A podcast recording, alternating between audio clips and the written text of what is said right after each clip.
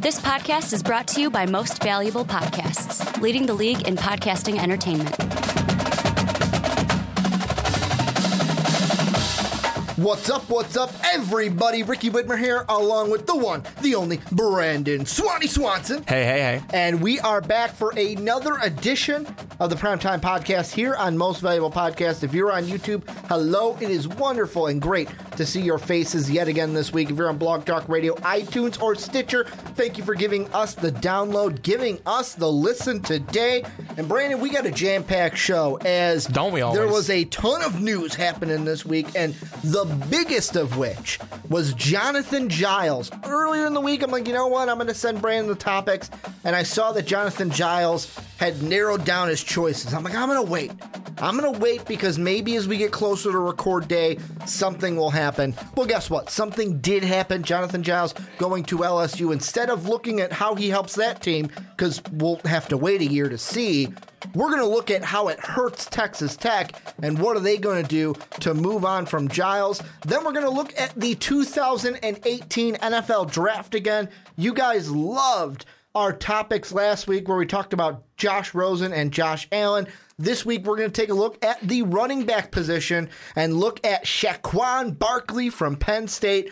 Could he be the best running back in this year's draft class this season? And then Mason over in Vanderbilt, Derek Mason, gets a contract extension. We're going to kind of play a theme to that, and not coaches that should get extensions, but coaches who could be on the hot seat this season in 2017. So sit back, relax. We got a great show for you guys. And Brandon, we're going to start with Jonathan Giles as the 5'11" wide receiver. He was a Biletnikoff Award finalist last year, led Texas Tech in receiving yards, receptions, touchdowns, yards per catch at 16.8. He is sayonara, see you later, had a falling out with the coaching staff. They benched him, said, hey, you're the backup. He said, you know what, Audi 5000, I am now going to transfer to a different school. He is in LSU. He'll have to sit out this year, but 2018, he will be a member of the LSU Tigers with 2 years of eligibility. I'm going to just ask you this straight up. How does this transfer of Jonathan Giles hurt the Texas Tech Red Raiders? Well, I'll tell you straight up, Ricky, that you know, they're known for a team in the as a big team in the Big 12, especially this past year, that can put up points. Mm-hmm. I mean, my gosh, the amount of times I feel like they had 60-plus points in a game this past year was ridiculous, and Giles was a huge part of that. Mm-hmm. And I think that when you take away his 69 receptions and you let's just say 1,200 yards, let's call it 1,200 yards and his 13 touchdowns, you're taking away a whole heck of a lot. And honestly, then you have to take a look then at the guy who's going to be the next man up. And the next man up for this last year was Kiki Kuti at 55 receptions, 890 yards, 7 touchdowns. And he's no longer there. So you're looking at Derek Willis, Cameron Batson, and Reginald Davis III as your starters. And excuse me, Kiki Kuti is still there. My apologies. He's just a backup now. Mm-hmm.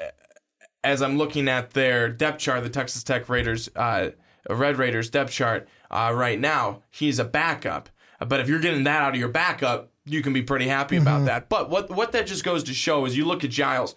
This guy is the glue. This guy is the number one receiver. And does this show that, you know, maybe you do have another guy there in Kuti who can be the next man up, who can be the Giles that you would hope that he can be or somebody can be on this team? Then I think that that's going to be a good thing. You also have Dylan Cantrell there too, but I think that you have this one guy and Jonathan Giles who was clearly your number one. Mm-hmm. And to lose your number one before you even had to, because he has a falling out with the coaching staff, he moves along, that doesn't necessarily bode well for you. It could be something then, you know, in the locker room where, you know, guys are upset, guys aren't, you know, as, you know, passionate. I'm saying these things. Not that that's what's actually going on, but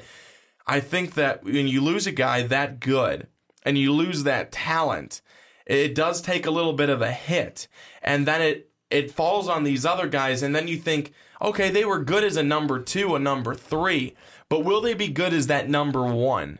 And I think that there's been a couple of situations that we've seen in the past where a guy is a really great number two guy, but the minute that you make him that number one, he can't handle the pressure, or it just isn't the right role for him. Mm-hmm. And we've seen teams struggle because they do that. And hopefully for the Texas Tech Red Raiders, they don't see that because they have so much firepower. But Ricky, I know this is about Jonathan Giles, but I think one thing I also want to mention before I throw it back over to you is their quarterback.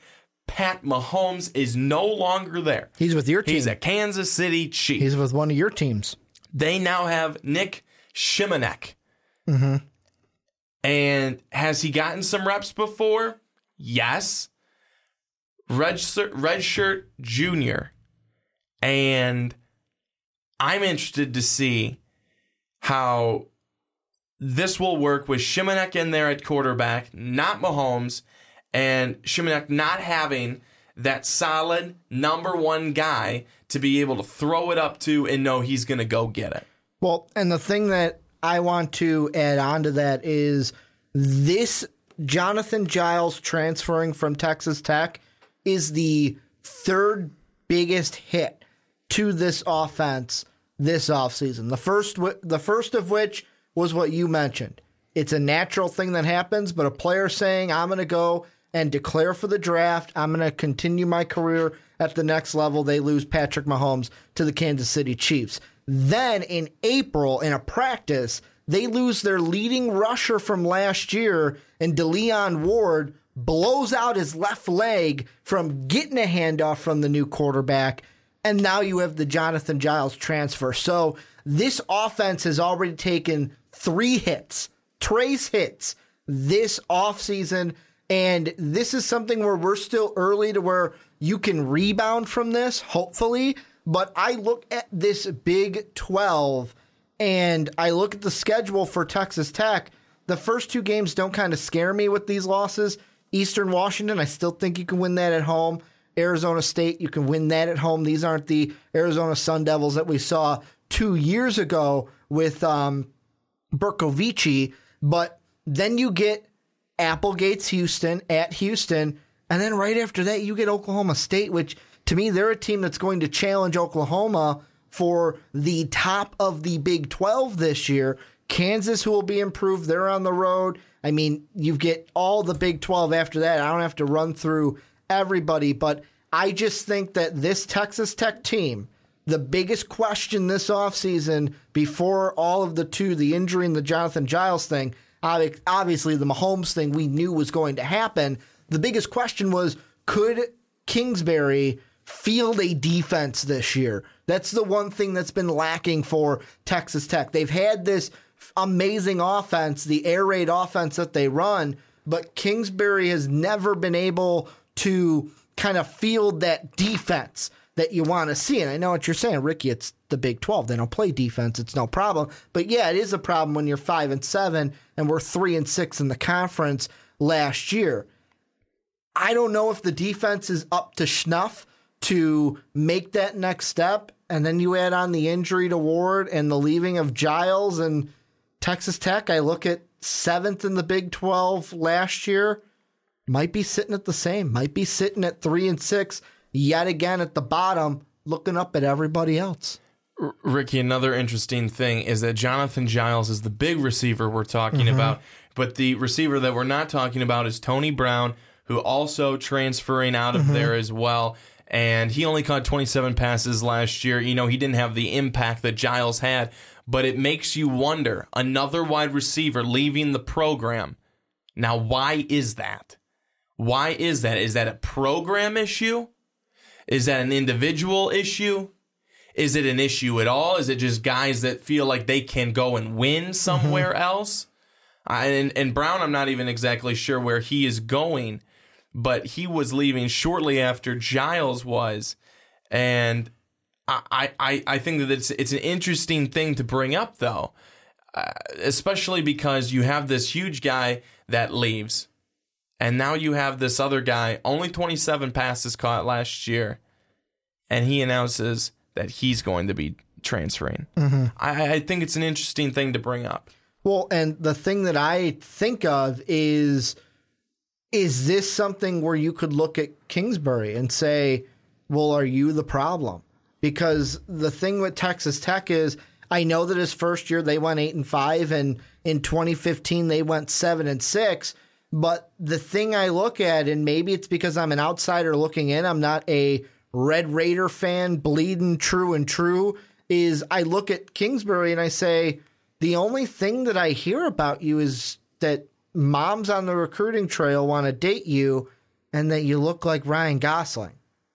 I don't hear much about your team in the national scope. And the only reason we're talking about your team right now is because your leading receiver left you for a program in LSU. And I look at each of the seasons that Texas Tech had, the kind of the 8-win season that he had his first year. You look at the conference record, 4-5. They finished 6th in the conference. Only reason they got there, they beat SMU, they beat Stephen F. Austin, they beat Arizona State, they won their non-conference games. Texas State, one of them. 3 of those they should have won. The Arizona State was the big win late in the season because Arizona State was the number 16th ranked team at the time, and that was actually in the Holiday Bowl that they did that. Then I look at the 2014 season. That was a abysmal year for them. They win 2 of their non-conference games in Central Arkansas and UTEP. You should beat those teams with your eyes closed. They play Arkansas in Jones AT&T Stadium. They go ahead and lose that game because that's a big-time opponent. And then you look at their conference schedule, 2-7. They finish 8th. Then in 2015, 7-6, but you finish 4-5 in the conference. Last year, 5-7, but you finish 3-6. I look at it this way. You can schedule cupcake teams and get to your 7-8 wins, even your 6 wins to be bowl eligible. But what I am looking at is you have not been able to field a team to win more than 4 games in the Big 12, and that's when, as a program, I look at it. 2 wide receivers have left already. This is a team where, are we sitting here just trying to be bowl eligible and schedule 4 cupcakes and then hope we win 3 or 4 or maybe even 2 conference games? Or do we want to field a team that can win the Big 12? And I hope that the latter would be the goal that the Red Raiders are shooting for. Well, Ricky, I think I might be able to help shed a little light on why they are struggling to do this. According to Scout.com, Texas Tech is down to 11 signees from 20 in the 2015 recruiting class, with just 16 left from the 46 signed in 14 and 15 combined. That's a retention rate of 34.7%, and that is the worst in the Big 12. In November 2016, the Red Raiders had lost 21 scholarship players in the previous 18 months. They can't get anyone to stick around. And that, to me, is, it's one of those things where I look at it and go, something needs to change. There's a reason why these players are leaving our team, and I'm not going to say, oh, it's the other players on the team. No, it's this coaching staff.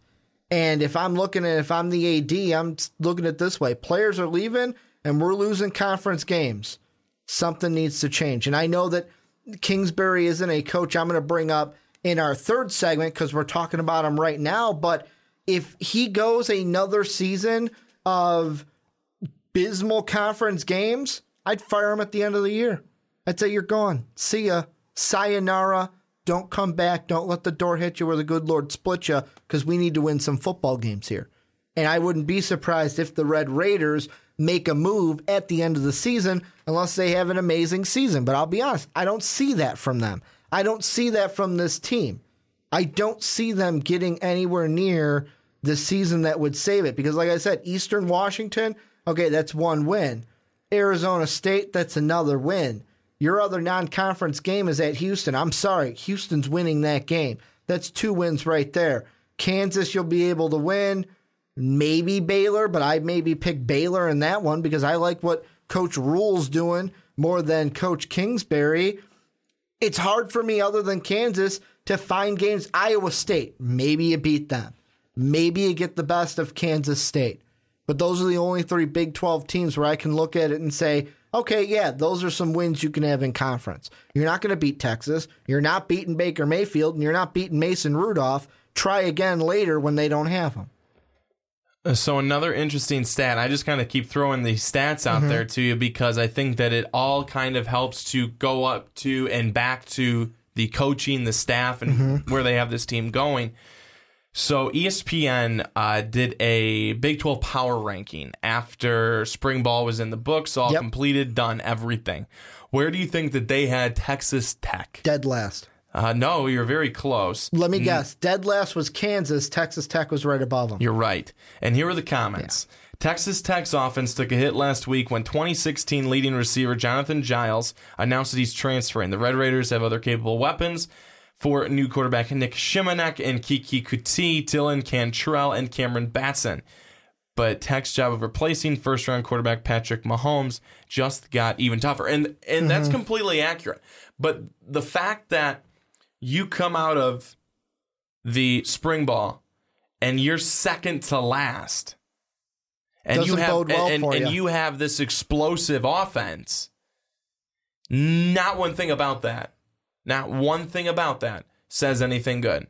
Texas Tech has been known for having an explosive offense. You mentioned this earlier. They're also known for having zero defense. They will be in. They legitimately will be in a 65-60 game this year. And they could win or they could lose. You just never know. They may score enough points, but they may give up too many. 60, whichever way, if they win that game, they already gave up too many, but they just got lucky. I think that for them, it's not all going to be with the offense. I think that if they focused a little bit more on the defensive side of the football, they wouldn't have to put as much pressure on the offense. But they like offense. Kingsbury likes offense. And Ricky, not to spoil anything, but that is a guy who has got to be on the hot seat. Because you take a look at some of these other teams that have offense. Let's talk about number 1 in the power rankings after spring ball. Oklahoma State. You're wrong. Oklahoma? Yeah. Okay. Oklahoma State is 2. Oklahoma State is 2. But Oklahoma State's going to be good. Oklahoma State, the 2 of them. Yeah. 1-2 punch. They are able to score a lot of points, but they find a way to find just enough defense. Well, you know where they to get be able all their, to compete. You know where they get all their power there in Stillwater from the Mike Gundy mullet. It's all in all that power is in his mullet. That's where it's all stored. A little fun fact for you guys. Is that an alternative fact? It is an alternative fact, but not fake news. Never fake news here on the Primetime Podcast. But I think that just goes to show, again, their ranking of 9th in the power rankings after spring ball. I understand it's spring ball. Does it mean a whole lot? Yes and no. But to be 9, and you've lost all of these different things. I mean, if you were somewhere maybe in the middle and you had lost all that, you're like, okay, but 9th. And I'm reading here from, this is USA Today's For the Win. They have, this was earlier this spring, where apparently Coach Kingsbury kind of pulling a strategery from Coach K, where he has banned the players from wearing the team logo, the double T's, in the locker room. The reason why? He said, you have to earn it. They have to earn it. And I look at this and I go, okay, kind of worked for Duke because, let's be honest, Coach K does this, you can buy into it because Coach K is a phenomenal coach. Coach Kingsbury, not the same way, not the same pedigree as Coach K. I don't think that this tactic helps make his football team any better. I think that you look at it and you go, I get it, you're trying to motivate the guys, but you don't have that same je ne sais quoi, you don't have that same attitude to it coming from you than it did coming from Coach K this year when he did it for Duke, early on in their season when we were talking all about Grayson Allen, and this was right after the trip on the Elon player. Which number? I think it was number 3. Was it number 3? Number 3, number 4? One of those two. And I can't help but think, and this is the last thing I'll ask you. I'll give my opinion and I'll ask you. I cannot help but think Cliff Kingsbury gets fired at the end of this year, and I will ask you this question, and this is kind of where the Jonathan Giles conversation has taken us. How does it hurt him? The coach gets fired at the end of this year. Does Kingsbury get fired from Texas Tech? Depending on what are you saying that do they have a bad season? I mean, are you saying that they already had a bad season? Even if it's a 4-win season, which would match his best that he's had in the Big 12, a 4-win conference season, to be 5-7 again, to be what if they got 7 wins? That's the best. That's in the conference. Best. Overall, 7 wins overall, 4 in conference. So that means he went 2-1, 7-6. Yeah, 7-6, 7-5 maybe. Maybe made a bowl game and lost it. It depends on what they see moving forward with him. If they see a future with him, if they see that he is able to really take grasp of this program and really move it forward, then they may look at that and go, you know what? We will give you another chance. We will see what you will be able to do. But at the same time, too, if you're saying that to yourself, you're already thinking, I'm kind of thinking I want to go in a different direction. And sometimes it's good to go in a different direction. Because you know what? For how long is Texas Tech going to be the team in the Big 12? Man, they score a lot of points. How many wins do they have this year? Probably not. Man, they not score many. A lot of points. Probably not many. How much longer do you want to be that team? Instead of the team that's like, man, they put up a lot of points and they win a lot of games. Which team do you want to be? I want to be the second one. And that's a question that you got to ask yourself.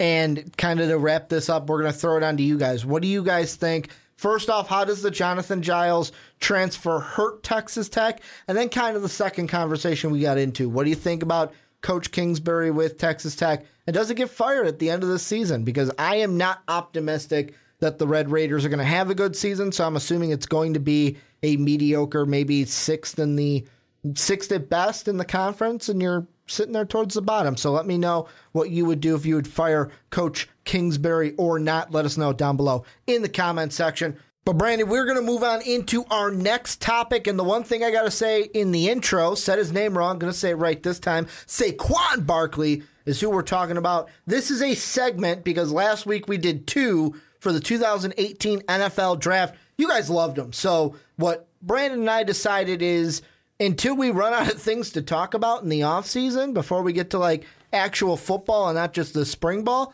let's look at the 2018 NFL Draft. And we're looking running backs this week. And we're going to touch a little bit of all of them, but I want to focus on one in particular because if you look at Todd McShay's way too early mock draft, we mentioned the quarterbacks. We mentioned Allen. He's going number 2 right now. We mentioned Josh Rosen. Complete mess off the field is what some scouts have called him. He's number 3 to the Jets in McShay's way too early mock draft. For the running backs, there is one at the top of the board for Todd McShay, going number 7th overall to the Indianapolis Colts, and that is Saquon Barkley, the running back out of Penn State. And Brandon, I am just going to ask you this to start the conversation. When we get to the draft next year, will Saquon Barkley be the number 1 running back in this year's draft class? Well, if he keeps going and doing things at the rate he's doing them, I absolutely think so. I mean, you take a look at his stats in 2015, and he carried the ball a little less than 200 times. He had over 1,000 yards, almost 6 yards per carry, 7 touchdowns, and then a receiving touchdown, little less than 200 yards there. 2016, up to 272 carries, almost 1,500 yards on the ground, 5.5 yards a carry, touchdowns up to 18. 11 more touchdowns on the ground than in 2015, and then through the air, 8 more receptions, 402 yards, 4 touchdowns. This guy is versatile, and he is making himself better. He is improving his game. He is getting better. And I, along with many others, do not believe that he's even hit his ceiling yet. And a lot of people, they believe 2015, he could have been a lot better. But they worked with an offensive line that wasn't that great and a quarterback that was less than stellar. I think that when you take a look at 2016 and what he did there, and then you take a look at also who was that quarterback in 2016, Ricky? For Penn State, Christian Hackenberg, wasn't it? In 2016, this last season. This last season? Ooh, I'm kind of drawn. It wasn't Swirls, was it? Yes. Yes, okay. It was. I see. I'm thinking the way back machine. Check me. Fact check me. I'm going Christian Hackenberg. Fact check me right now. Oh, no, you're right. You're right. It was Swirls last year. I was going to say, fact check me right now.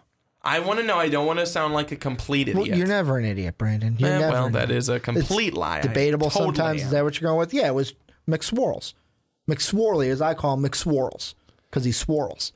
He was quarterback last year. What does that mean, to swirls? Because he swirls. I'm just taking the name McSwirly, and I'm going How I Met Your Mother on it. Swirls. Because they called Barney Swarly.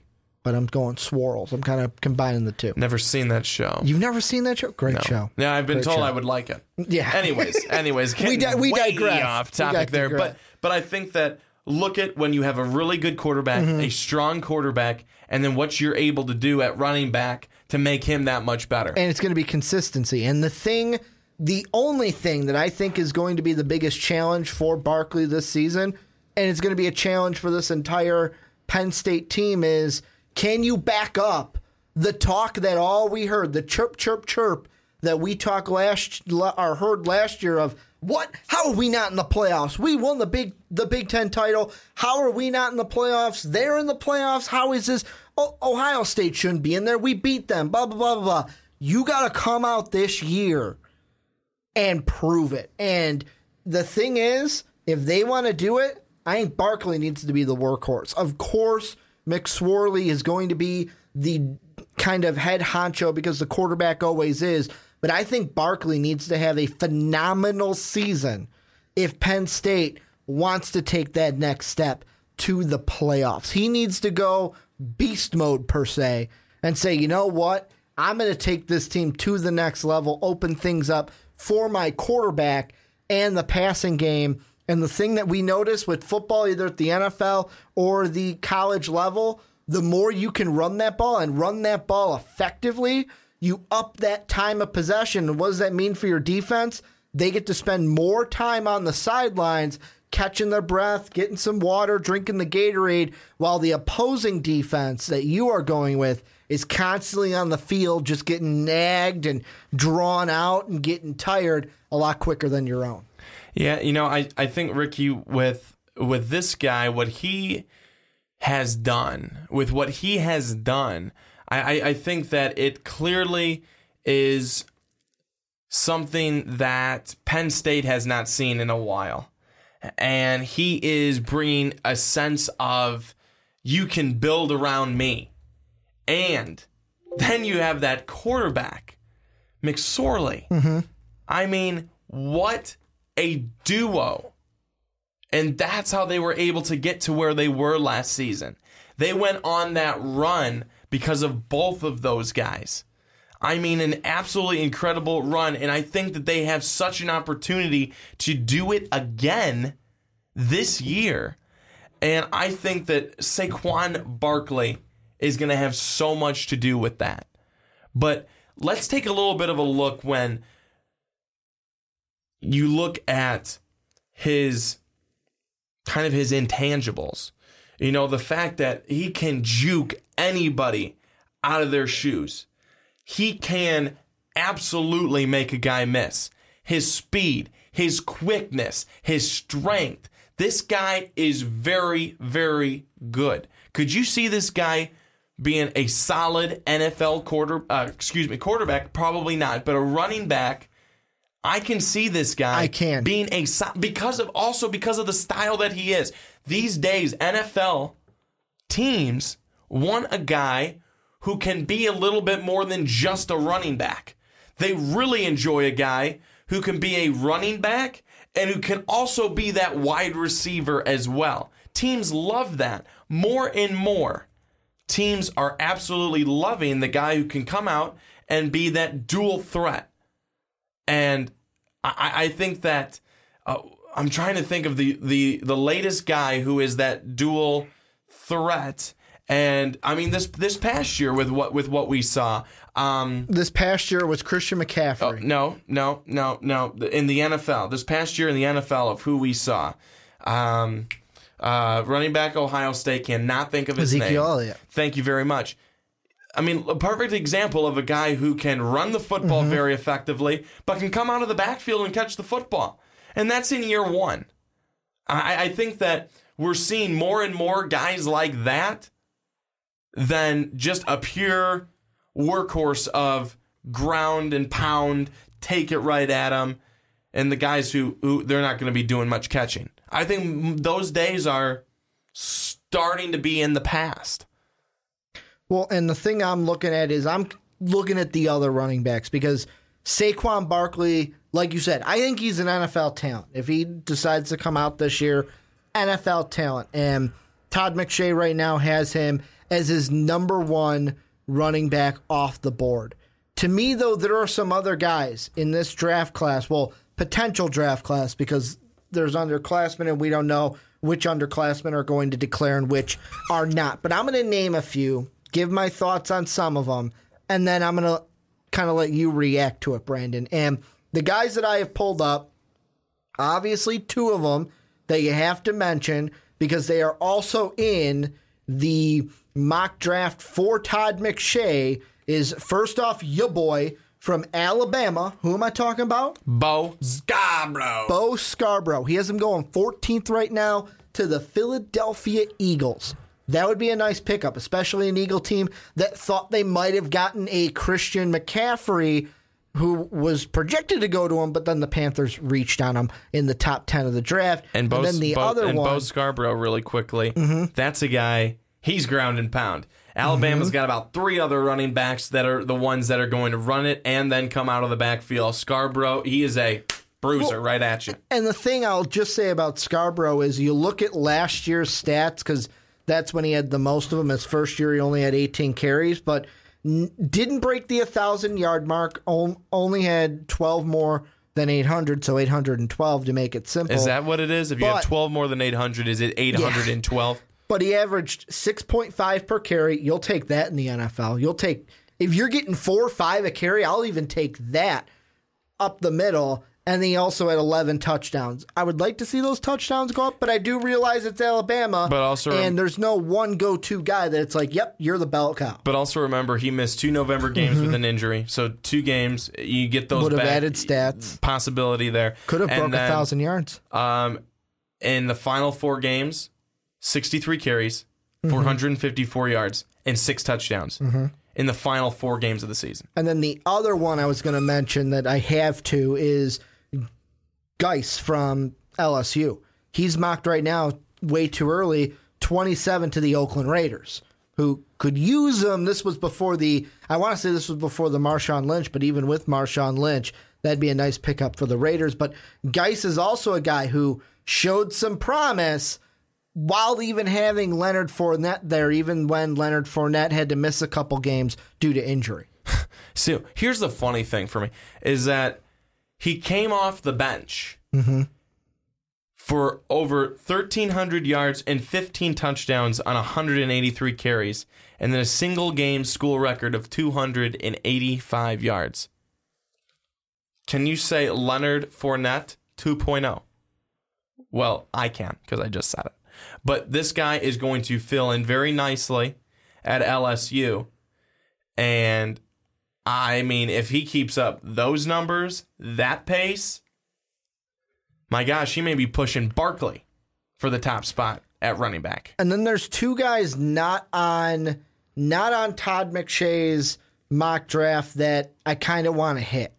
The first of which is a guy that, coming back from some injuries, we thought he was going to be, like 2 years ago, it's like number one running back off the board, going to be phenomenal. Injuries have knocked him back to where he's really coming back from it. But I think he's still on the radar coming into this season with what team am I talking about?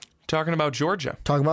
Nick Chubb entering his senior year. I think this is, well, obviously it's got to be the big year because it's the last one before he can enter the draft. But with what Georgia and the kind of hype that I'm starting to speculate and starting to feel around this Georgia Bulldog team, thank you, Kirby Smart, for kind of getting that hype going for me. This might be a team that's in my playoff, and I might be wrong about, but we don't know. We're not going to get to the way too early predictions yet. But this is a running back who will now have a phenomenal quarterback entering his second year in Jacob Eason, Jason Eason, a guy that we talked about not too long ago right here on this podcast.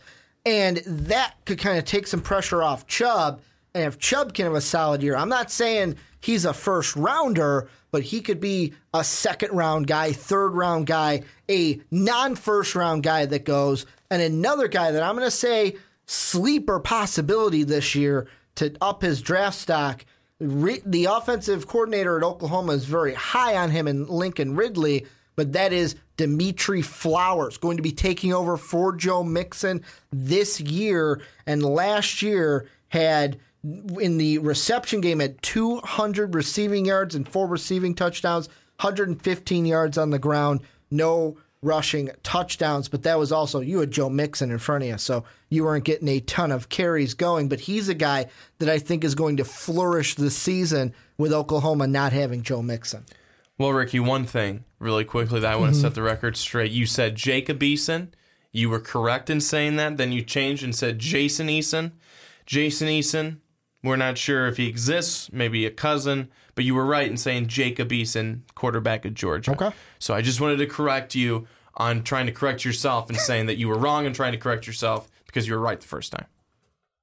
Thank you. I just want to let you know because Ricky usually does not get names right, folks. So when he does, you have to compliment him. It's weird because I'm going to say this. I'm looking at ourlads.com. I love ourlads.com. Use them for all my depth charts. This is not a sponsor, by the way. They have Jason Eason. So I said Jacob Eason, looked at them, said Jason Eason. I just typed it into Google because you told me I was right. I was right, Jacob Eason. You're right. I typed Jacob Eason into Google. You couldn't even believe that you were right. Oh, no, I couldn't. But here's a guy that I want to touch on that you just mentioned. It's Nick Chubb. I mean, my gosh, I feel for this guy because he has had the run-in with some bad injuries. Bad luck. I mean, it's not just, a broken finger or, a strained quad or just a reoccurring foot issue. They're ACLs. Dude has had ACL injuries like it's nobody's business. And if not for that, and he had one of the worst looking plays that you ever want to see happen to somebody, with his leg getting twisted back, disgusting.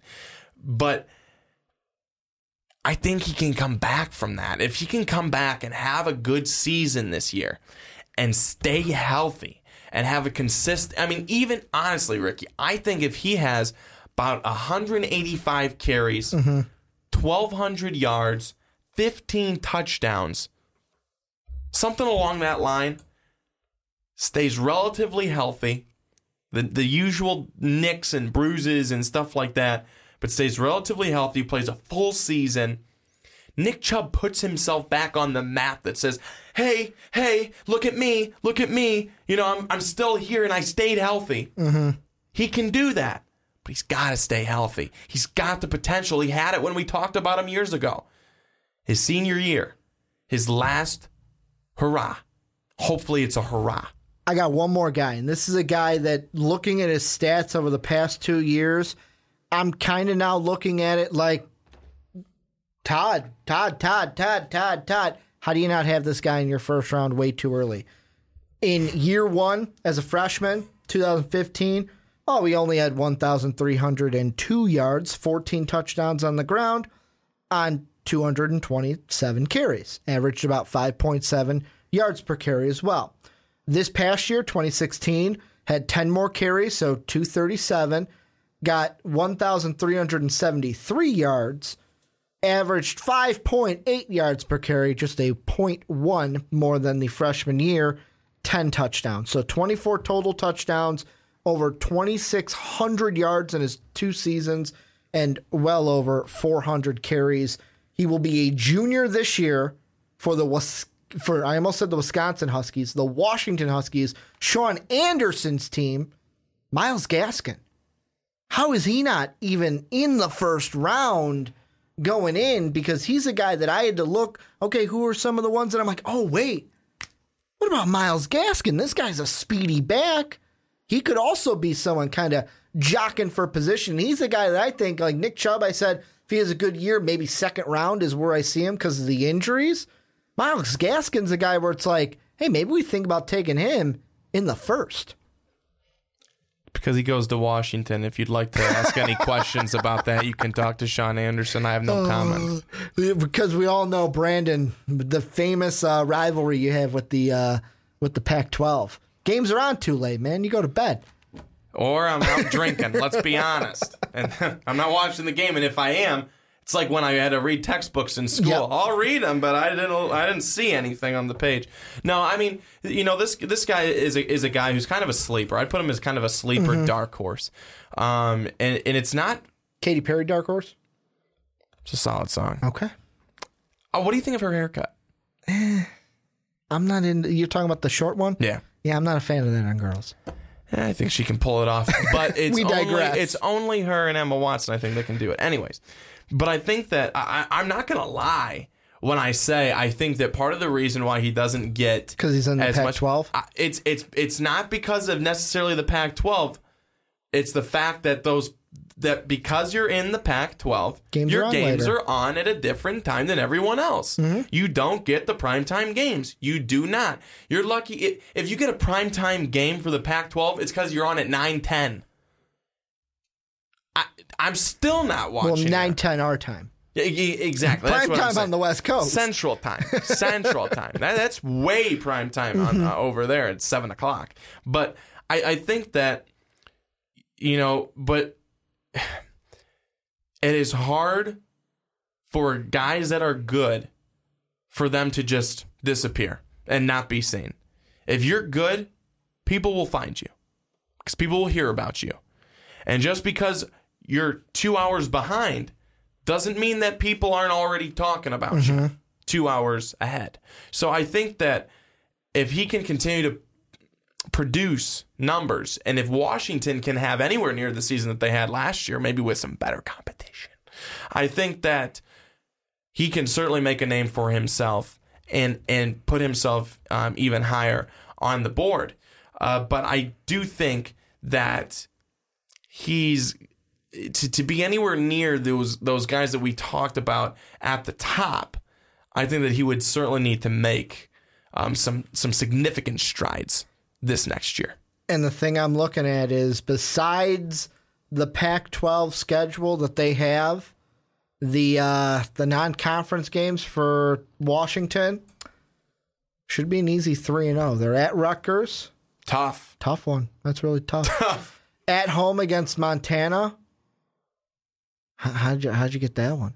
I didn't even know Montana wanted to play you. They're so tough. Didn't even know Montana had a team. And then at home against Fresno State. Do they still have Derek Carr? Is he still on that team? I don't think he's on that team anymore. That's all I know about Fresno State when it comes to football. Is, well, it looks like Derek Carr. Looks like they really, really bumped up their competition level for their out of conference games. Really bumped it up in the non-conference. But this is where I'm going to turn the conversation on to you guys. And before I do that, the thing that I think might help Gaskin this season, there's a few quarterbacks in the Pac-12 that might get more of the national media attention, which, because the attention's on them, he might be able to steal some of it because he's playing some of those same guys, a Sam Darnold or maybe even a Falk. He plays them to end the season. His quarterback, he plays Josh Rosen. He also has one on his own in Jake Browning that people might look at. So maybe he can kind of, I remember watching that Gaskin guy when I went to go see Rosen when UCLA played Washington. One of those things. But next week, we're going to continue the draft conversation. Brandon and I have already discussed. We're going to talk about Falk, the quarterback from Washington State, next week. So stay tuned for that. Let us know down below. What do you guys think about the running back situation and about Saquon Barkley? Will he be the top running back when we get to the 2018 NFL Draft. Let us know down below in the comment section. But, Brandon, we got to move on into our last discussion. We are talking about coaches who could be on the hot seat this season entering the 2017 college football season. And the reason why we're talking about this now, a little kind of other side to Derek Mason gets a contract extension. I'd be honest, I didn't really want to talk about Vanderbilt or the extension. Boring. Congratulations to Derek Mason for getting a 3-year extension. Yeah, God bless him. Let's talk about coaches that could be fired though this year. I mean, that's exciting. we talked about Kingsbury in the Texas Tech segment to start the podcast. But what are some other coaches who could be fired? I've got some of mine. I got my first one lined up, but I want to hear, who do you got? Give me your first coach. Give me a guy that could be on the hot seat in 2017. Here's my number one, and this one is oh so easy. It is none other than Brian Kelly. Oh, thank God. I mean, you didn't take mine. I mean, come on, though. Brian Kelly, 4 wins. Four wins last season.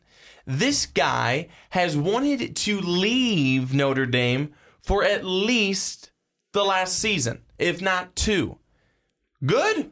Bye-bye. I mean, Kelly clearly no longer is in it at Notre Dame anymore. He clearly showed it this past season. And when things got hot underneath the collar, what did he do? He pushed it off onto the players. That's not a good coach. You are supposed to take it for the team. And he is not a big fan of taking it for the team. Mm-hmm. He's a big fan of pushing it off onto someone else, being able to blame someone else. It's not his fault. If they do not have a good season this year, if they do not have a significant bowl game at the end of the year, he's gone. Brian Kelly has got to go if Notre Dame does not find success again this season. It's Notre Dame football. And I understand you have, even Notre Dame has transition years. Mm-hmm. Even Notre Dame can have bad years. This tied the worst, if not the worst, season by Notre Dame in years. And Ricky, the leadership is not there. The leadership is not there, and Notre Dame's going to have to find somebody who will be the leader for the Notre Dame Fighting Irish. Well, and this is the first year, last year that is, was the first year that Brian Kelly didn't have 8 wins with the Fighting Irish. And the thing that I look at and I go, that's kind of interesting, is like you said, depending on who you ask in South Bend, Brian Kelly kind of wants to get out of town. Also, he had a couple of good quarterbacks that he couldn't do anything with. He blotched that whole situation. Had Deshaun Kaiser, who's now playing for the Cleveland Browns, couldn't make it work with him. Had Everett Golson. Everett Golson decides to leave. There were guys at that quarterback position that he had to work with. Couldn't get it to work. He had Malik Zaire. Where's Malik Zaire? Not with the Golden Domers right now, that's for sure. So I'm looking at it where, of course, it's like, it's easy to say, that was just one bad year. But Notre Dame kind of timeline and how Notre Dame does things, one bad year is okay. That's a hiccup year. But once you have 2, it's like, okay, that's starting a little bit of a trend. And Notre Dame doesn't let it become 3. Or maybe they do. Maybe they do, because I do remember Charlie Weiss wasn't that good. And, I mean, Brady Quinn was pretty good, but he was probably the only time that team was, like, exceptional besides the Brian Kelly team that went to the national championship and got blown out by Nick Saban and the Crimson Tide. But that is one that I don't think is as easy as the first guy I am going to throw out to you. You ready for my, this is the number one guy who could be on the hot seat, could be fired at the end of the year if he does not have a good season, and that's Kevin Sumlin. You've been on Sumlin for years. Well, this is a Texas A&M team that, you've gone 11-2, 9-4, 8-5, 8-5, 8-5, but I look at every year besides that first one, 4-4 in conference, 3-5 in conference, 4-4. And I get it. You're in the SEC now. It's not a cupcake schedule to be in this conference. This team came over in 2012. You took over this team. You're in the Western Conference or the Western Division for this conference. You got to do better in the SEC. That's all I'm asking. I mean, it would be different if you were still in the Big 12, but besides Johnny Manziel, besides that year, I look at it and I just go, you know what? If I'm fine, if you're fine with 8-5 seasons and just, okay, yeah, we made a bowl game, we went 8-5, it was a winning season, then fine, keep Sumlin on. But I do not think Sumlin has shown that he is the guy to take the Texas A&M Aggies to that next level. He is not the guy to bring them to that next level to show them off and win the SEC. And I know what you might be saying. Well, Ricky, they're in the SEC. It's hard enough. Why shouldn't you strive, though, to take over that conference and win it? I agree with you. I think you're right. But I do think that Kevin Sumlin has not done... It's not as bad as Brian Kelly. But here's the thing, is that with Kevin Sumlin, he hasn't gone so far backwards where you look at it and go, man, you had a terrible season. Mm-hmm. Now you have to have a kind of a come-to-Jesus season of, okay, you had your come-to-Jesus season of your whatever it was. Can he get you over the hump, and though? And then get you back. But... Three 8-5 seasons, that's complacent if you're okay with just that. But some would call it consistent. Consistently okay. And some schools are okay with that. You're consistently okay. Are they going to a bowl game? Yeah, but I want to be playing for playoff games, not just bowl games. They're going to a bowl game, though. That's the problem. We're rewarding them with a bowl game, even though they were consistently complacent. That's the problem. That's the problem. Mm-hmm. A lot of ADs will look, well, my team went to a bowl game. We won our bowl game. We went to the no one gives a shit bowl, but we won it. You know, I think sometimes that's almost the problem, mm-hmm. is the fact that these teams, a 5-8 team or a 5-7 team can go to a bowl game, which is horseshoe. Because we don't have enough teams. Because we don't have enough teams that can go and get there that are better than that. So when you have them go and then they win, it's like you're rewarding a team that shouldn't have been there. So I think that's a little part of the problem. But with Kevin Sumlin, he hasn't done, in my opinion. Mm-hmm. And remember the conference he's in, Ricky. Remember mm-hmm. the conference he's in. He's in the SEC. Already a difficult conference, already a loaded conference, especially at the top. And I would look at Texas A&M middle to upper echelon. Well, and it didn't help that first year, that 11-2 season where he did beat Alabama, didn't help that was arguably Johnny Manziel's best season because he won the Heisman that year. So, I mean, you had the Heisman winning quarterback, a quarterback on the top of his game. And so it's basically, unless you have a guy like Johnny Manziel leading that team, Kevin Sumlin, 8-5 is your ceiling. Because remember what Michael Jordan said, the ceiling is the roof. Makes no sense, but it is what it is. Hey, man, got the Tar Heels to win national championship. I think that that wasn't it. That was not it. Because the ceiling is the roof, man. Because the ceiling is the roof. We will win! No way. But I think... If he can have a season that's not 8-5, 9-4, mm-hmm. This big epiphany, 9-4. Challenge Alabama, beat LSU, beat Auburn, contest those teams, and be right behind Alabama. That's what I want to see from Kevin Sumlin and Texas A&M. I don't want it, if I'm a Texas A&M fan, I don't want to see LSU and Auburn ahead of us in the standings anymore. Well, you're right, and neither do they. But what I'm saying is that as long as he's 8-5, mm-hmm. as long as he has a winning season, I feel like he's safe. If he was 8-5 in, let's say, what could I say? What conference? The Big 12? I was going to say the Big 12, but then I thought, should I go for the Pac-12? Or I would say the Big 12 is the weakest of the Power 5. If you're 8-5, and you're one of the teams that's middle to upper echelon, mm-hmm. and that's all you've done for 3 years, while you've, yes, had a winning record, you've gone to a bowl game, all that stuff, you're in the Big 12. We should be competing better against these teams. We should be winning more games. Then I think that, you know, it's you're not going up against as dominant competition. You're going up against Oklahoma State. Yeah, they're good. You're going up against Oklahoma. Yeah, they're good. But you're not going up against Alabama. Yeah, the mothership of all wonderful. Mm-hmm. And I think you're not going up against Alabama. Ole Miss is very, very good as well. You know, I think that Auburn's really coming back as well. I think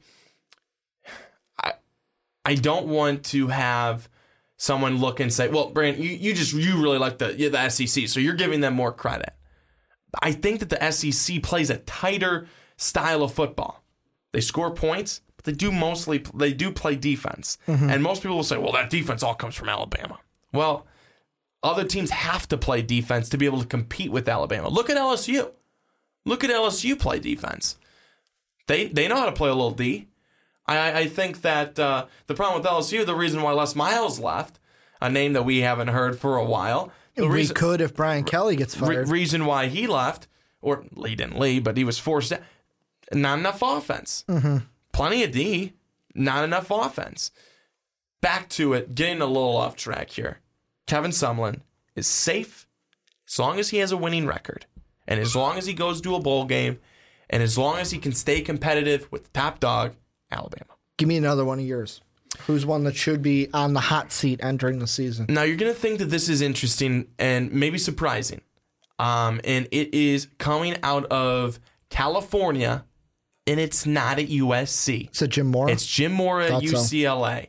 And I think that Jim Mora and his possible coaching career at UCLA with the Bruins could very much hinge on what Josh Rosen does this year. On what most people are looking at will be Josh Rosen's final season. We've talked about Josh Rosen. Unless he gets injured. We've talked about how he needs to maybe grow up a little bit, mature a little bit, take on the leadership role, and really come on strong this year. If he can do that, if you can get back to 9-5, 10-3, Jim Mora is safe. But if you are 5-7, you know, 6-8 and 8, 4-8 like you were this year. I mean, if you're 4-8, you're gone. You're gone. But I mean, even 8-5 was what he was 2 years ago. Even 8-5, you're looking at kind of all right, but what are you showing me? Because I mean, the first year his is kind of like a Sumlin as well, but not as many years. Ish. He comes out that first year, 9-5, 6-3, wins the South. Doesn't win the Pac-12 title, loses in the Holiday Bowl. Then goes 10-3, 10-3 with both 6-3 records. You can live because you got double-digit wins. You didn't go to the Pac-12 title game, though. You win your bowl games, though, in the Sun and Alamo Bowl, respectively. Then you go 8-5, third in the South, and then you lose your bowl game in the Foster Farms Bowl. Then this year, the 4-8, I think he gets a pass last year because you look at it, oh, well, Rosen was injured. You didn't have your quarterback. If you have a similar season to that and you don't get back to that 8, 9, 10 win with Rosen, I would say even an 8-5 year, it's like, okay, well, maybe that's just the cap with Rosen. 8-5 might save you. 6-6 and below, I'd be in 6-6, 5 wins. Then I'd be like, okay, he's heavily on the hot seat. Anything below 5, he's gone. So let me mention this. Okay. In 2015, the AP preseason poll, when they went 8-5 in 2015, had them at 13 in the AP preseason poll. Mm-hmm. The highest they got in the AP that year, 7. And they were an 8-5. This past year, 2016... they went 4-8. AP preseason poll, 16. The highest they got in that poll was 16. 4-8. Last two seasons, AP preseason poll within the top 20. And at one point within the top 10, as the highest they got in 2015 was 7. And In 15, they went to a bowl game. They went 8-5. You're going to go to a bowl game at 8-5. Mm-hmm. But 4-8. I mean, honestly, Ricky, I'd look at these last 2 years. They're disappointment. 8-5 was a huge disappointment, down from 10-3, and that was the first year of Rosen, 2015. And then this past year, injuries, plagued by injuries. I get it. 4-8. I think that you have a healthy Josh Rosen all season long. You get to see, and based on your record, I think it shows you Josh Rosen, how good is he, and what his actual cap is, and how good is Mora, and how good is he at putting a staff together. Now, he's had a really, really rebuilt staffs around Rosen, and around just that team in general. I mean, he's gone through quarterbacks coaches. He's gone through wide receiver coaches, running back coaches, all these guys. I mean, I think he's on yet again another new coordinator. So there's been a lot of turnover under Jim Mora in these last couple of years with Josh Rosen. So I think it's going to be a real interesting season to see what comes out of it in Los Angeles. I got one coach that I want to kind of end this on. And I want to pose this to you because this is a guy based off of record and based off of the last 2 years. You would look at his overall record, you look at the past 2 years, and you go, why would you even throw this name out there? But I am. And this is a coach that has been with this team for a very long time. 2 years ago, was in the college football semifinal, lost to Clemson. This year at 11-2, didn't make it. Was one of the first teams out when it came to the college football playoff. However, his wide receiver, who's now in the NFL, was arrested twice on domestic violence charges. He had a running back that was in the news. We even talked about him on one of our mock draft specials about a assault charge or an assault case that he was involved with. His quarterback entering this year it wasn't an assault, it wasn't a domestic violence, but it was a trying to, hey, you know what, I got pulled over by the cops, let me see if I can outrun him, and he gets tackled into the stone kind of wall that was next to him.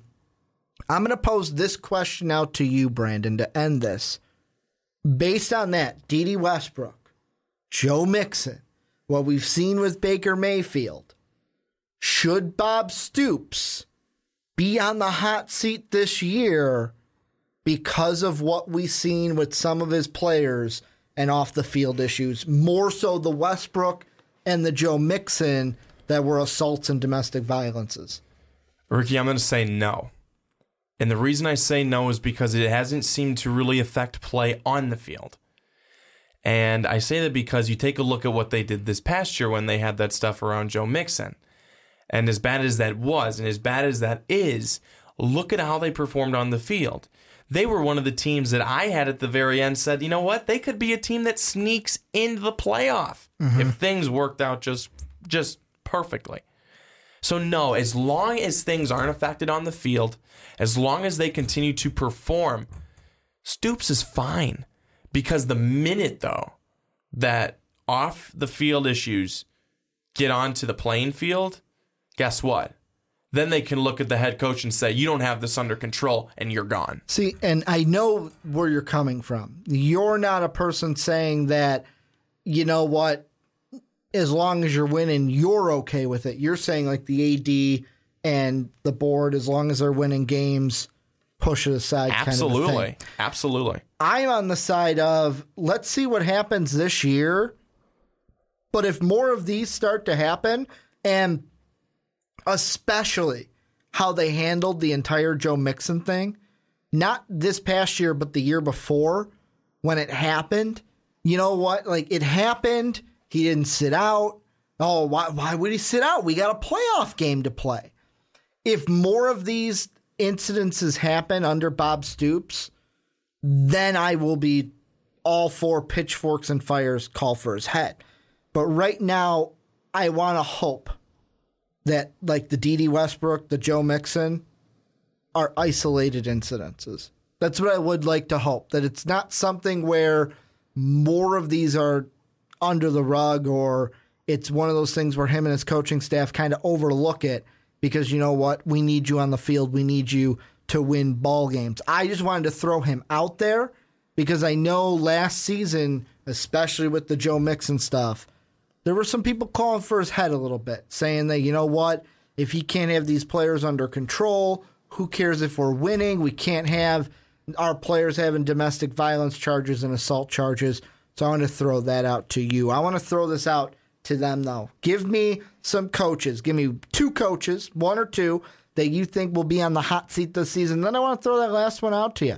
If we get more of those in Oklahoma, should Bob Stoops be on the hot seat, or is this something where overlook it because he's had a tradition of winning with the Oklahoma Sooners? I want to hear your opinion down below in the comments section. But Brandon, as we end every podcast here on the Fast Break, on the Primetime Podcast, it is time for none other than Swanny's final thoughts.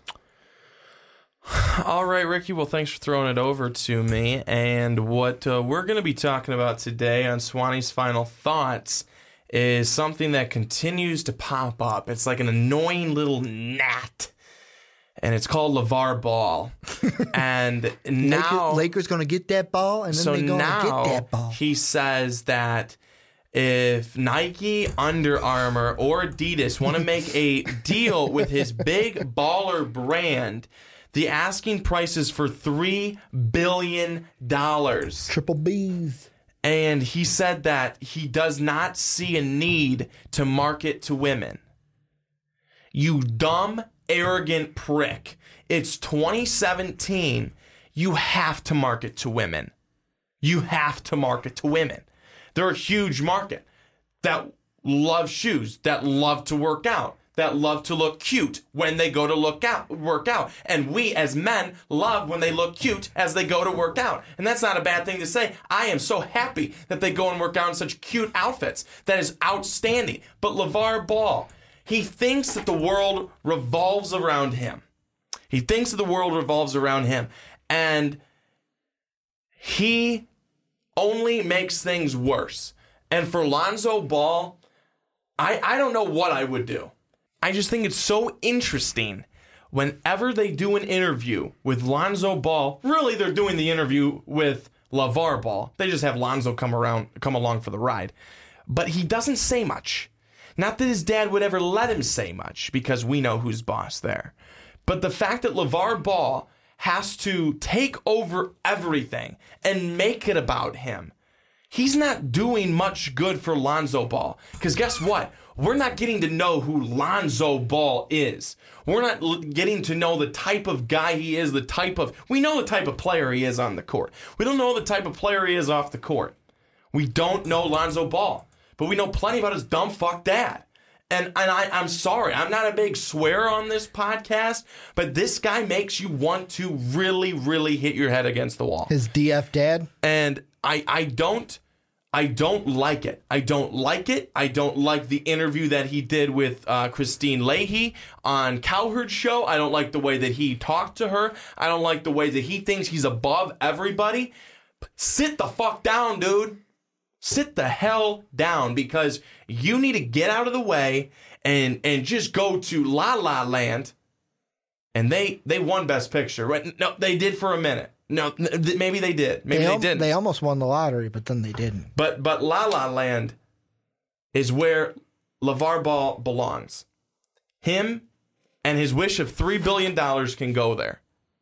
And the reason I have to bring this up, and I go on this rant tonight, is because we have an opportunity to see a very talented player, and that is Lonzo Ball. An outstanding year with UCLA. He made them UCLA again, and he put them back on the map.